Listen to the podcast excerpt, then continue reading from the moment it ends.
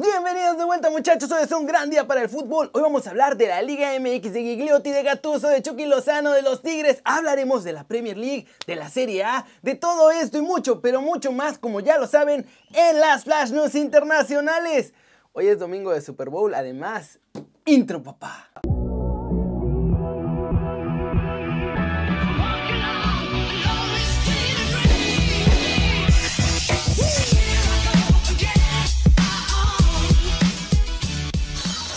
Arranquemos el video con el resumen de la Liga MX de ayer porque ya tuvimos tres superlíderes este fin de semana. Primero, América sigue disfrutando de su ahora renovada figura, muchachos, Roger Martínez. ¿Qué onda ahí, eh?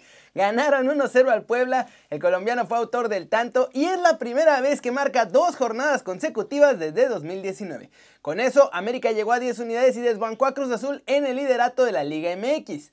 Pero el gusto les duró poquito, no fueron líderes tanto tiempo porque Rayados de Monterrey enfrentó a Pumas por la noche y al igual que las Águilas, con un golecito les bastó para que pudieran llevarse los tres puntos. Y también con otro jugador que primero no querían, porque fue Akeloba el autor del tanto ganador. Rayados también llegó a 10 unidades, pero por diferencia de goles se quedó como super líder en esta jornada 5. Y además tiene un partido pendiente todavía. ¿Cómo la ven? Parece que tras 5 jornadas la cosa ya por fin medio empieza a arrancar. Y recuerden que si quieren saber todo de la Liga MX pueden bajar la app de OneFootball. Es totalmente gratis, está muy buena y el link está aquí abajo. Y muchachos, siguiente noticia.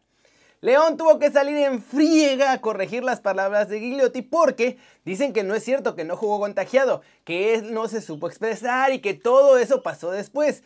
Pero está muy raro, miren lo que escribieron en el comunicado. Durante la fase final del campeonato, el Club León realizó análisis PCR al equipo y cuerpo técnico, de acuerdo al calendario establecido por la Liga MX. Estos resultados arrojaron cero casos positivos, enviando toda la información a las autoridades. Posterior al torneo y apegados a nuestra responsabilidad como institución, volvimos a realizar pruebas PCR a aquellos integrantes que tenían la intención de salir del país durante el periodo vacacional. En estas pruebas, el jugador Emanuel Gigliotti resultó positivo por lo que se le impidió viajar a Argentina y se le colocó en aislamiento. ¿Cómo ven? Y suena a que le quisieron corregir. Pero si ya en la prueba post título salió positivo, es que ya lo traía probablemente cuando estaba jugando, ¿no? Porque además el periodo de incubación para que ya te dé positivo la prueba es de 4 días mucha corrección y todo, pero creo que ahí sí no hay cómo arreglarla y creo que jugó contagiado. Cortecito internacional, la Federación Internacional de Historia y Estadística nombró a Leo Messi como el mejor jugador de la década pasada por encima de Cristiano Ronaldo. Leo Messi, como les digo, fue nombrado este domingo el mejor jugador de la pasada década por esta prestigiosa Federación de Historia y Estadística.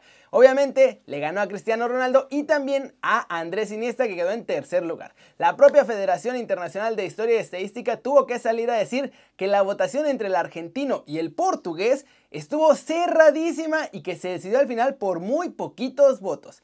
Ya fuera del podio, pero en el top 10 de figuras de la década están Neymar, Sergio Ramos, que son dos cracks, Manuel Neuer, el portero mejor colocado en este ranking, Robert Lewandowski, que es el mejor jugador del año pasado, y uno de los últimos años también, hay que ser sinceros. Gianluigi Buffon también está por el premio a su trayectoria, Zlatan Ibrahimovic y Luka Modric. ¿Cómo la ven? Y la disputa siempre está ruda entre Cristiano y Messi con todos los premios. Pero la verdad es que los que ganamos somos nosotros porque pudimos verlos jugar durante toda esta época. ¿No creen? Yo soy de esa idea. Hay que disfrutarlos a los dos. muchachos, vámonos. ¡Vámonos! Con el resumen de los mexicanos en el extranjero logrando todo. El futuro de Andrés Guardado en el Betis, la verdad es que está en el aire. Nuestro chavo acaba contrato en 2022 y el club Blanco puede negociar una salida el próximo verano para así sacarle una lanita. Ya hay dos equipos interesados, el Galatasaray y el Fenerbahce, los dos de Turquía y los dos lo quieren. Y además podrían darle un papel más importante que pueda ayudar a que Guardado pues en una de esas llega hasta Qatar 2022. En Holanda se suspendieron los partidos por Nevada, pero Edson Álvarez aprovechó para salir a jugar con su pareja y su hija en la nieve. Nuestro chavo compartió en redes sociales toda esta odisea, cómo se abrigaron, cómo estuvieron ahí caminando. Y es una de las primeras experiencias de este tipo de su hija, así que estaba contentísimo. Siempre también procuró no tener contacto con otras personas, guardar la sana distancia y todo eso. La Gaceta de los Sports señala que Aurelio Di Laurentiis, presidente del Napoli, está enojadísimo, mal, por cómo está jugando el Napoli, más bien por los resultados, porque no juegan tan mal. Y dicen que ya tiene en mente cesar a Gennaro Gattuso, algo que ha tratado de no hacer porque cree que pueden darle la vuelta a la situación. Pero ojo, Chucky podría tener pronto un nuevo entrenador allá en Italia. Así las cosas el día de hoy, día tranquilo. Por cierto, los Wolves empataron sin goles con el Leicester y ya les mega urge que regrese Raúl porque si no, no meten goles muchachos. Y hay que hablar de los Tigres. Hoy enfrentaron al Palmeiras y esto fue lo que pasó en el partido, muchachos. Esto fue lo que pasó. Y es que muchachos, lo lograron los Tigres, hicieron historia, lograron su pase a la gran final del Mundial de Clubes. Al final ganaron 1 a 0 al Palmeiras con un gol hasta el segundo tiempo de Guiñac por la vía penal que además suma ya tres goles en este torneo.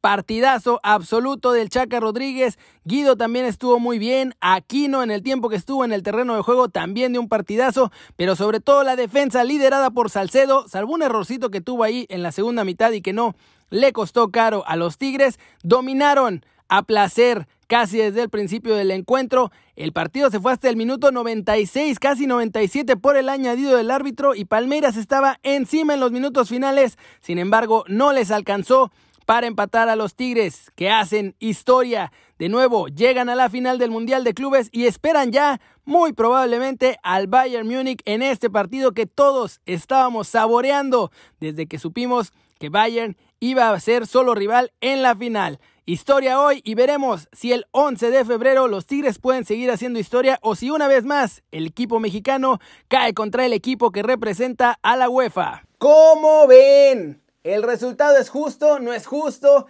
¿Qué pasó? ¿Qué no pasó? ¿Les gustó todo lo que estamos viendo? Y la pregunta del día es, obviamente, ¿es este el resultado que esperaban de Tigres en el Mundial de Clubes ante el Palmeiras? Díganme aquí abajo. Flash News, la Federación de Historia y Estadística eligió a Marta Vieira como la mejor jugadora de la pasada década por encima de las estadounidenses Carly Lloyd, Alex Morgan, más Rosanne ocupa la tercera plaza, mientras que Heberg es la cuarta. 500 goles de Zlatan muchachos y después 501 de Zlatan. Con un doblete el sueco abrió la goleada del Milan al Crotone y puso a su equipo de nuevo en la cima de la Serie A. El Crotone al final terminó siendo goleado 4-0. Udinese también consiguió una victoria importante para respirar un poquito más tranquilos. Gerard Delofieu tuvo un partidazo y llevó a su equipo al triunfo ante el Gelas Verona que además ya no le va a alcanzar para llegar a puestos europeos. La UEFA ha confirmado que el partido de ida de los octavos de final de la Champions entre Leipzig y el Liverpool se va a jugar en el Puskas Arena de Budapest porque no pueden ir a Alemania. Esto sí, la fecha del partido se mantiene para el 16 de febrero a las 21 horas de allá. Paul Pogba se fue lesionado del Manchester United de Everton después de un pinchazo en el muslo en la primera mitad. El francés va a tener en las próximas horas una resonancia magnética para ver qué tan grave es su lesión y podría hacerlo perderse el cruce de la Europa League contra la Real Sociedad, aunque Solskjaer está confiado de que pueda regresar. Otro que sonríe es José Mourinho, testigo de lujo. En esta victoria el día de hoy de su equipo suman tres puntos vitales porque ya se andaban derrumbando en la Premier League. Ahora sí siguen soñando con la zona europea. Harry Kane volvió a todo lo que da, estrenó el marcador. Hummingson marcó el 2 a 0 definitivo en su visita al West Bromwich Albion. Neymar ya está recuperado de la lesioncita que padeció este sábado, el día después de su cumpleaños, que suena más a cruda que a lesión. Pero bueno, fue excitado ya por Poquetino para enfrentarse al Olympique de Marsella este domingo en el Velodrome. Y eso es todo por hoy muchachos, muchas gracias por ver este video, denle like si les gustó, metanle un zambombazo durísimo a la manita para arriba si así lo desean, dependiendo la hora que estén viendo este video, váyanse a ver el Super Bowl, ahí estamos produciendo todo con la NFL, está buenísimo, y si no, vayan a ver los highlights porque seguramente también estuvo buenísimo. Ya se la saben, yo soy Kerry, suscríbanse al canal, denle una marca personal a la campanita para que les avise cuando salen los videos, like, zambombazo durísimo a la manita para arriba también, ando todo atolondrado porque he estado trabajando desde las 6 de la mañana, sin control. Ustedes dispénseme, ya a estas horas el cerebro no me funciona bien. Pero ya saben que yo soy Kerry, siempre me da mucho gusto ver sus caras sonrientes, sanas y bien informadas. Y aquí nos vemos mañana desde la redacción. Chau, chau.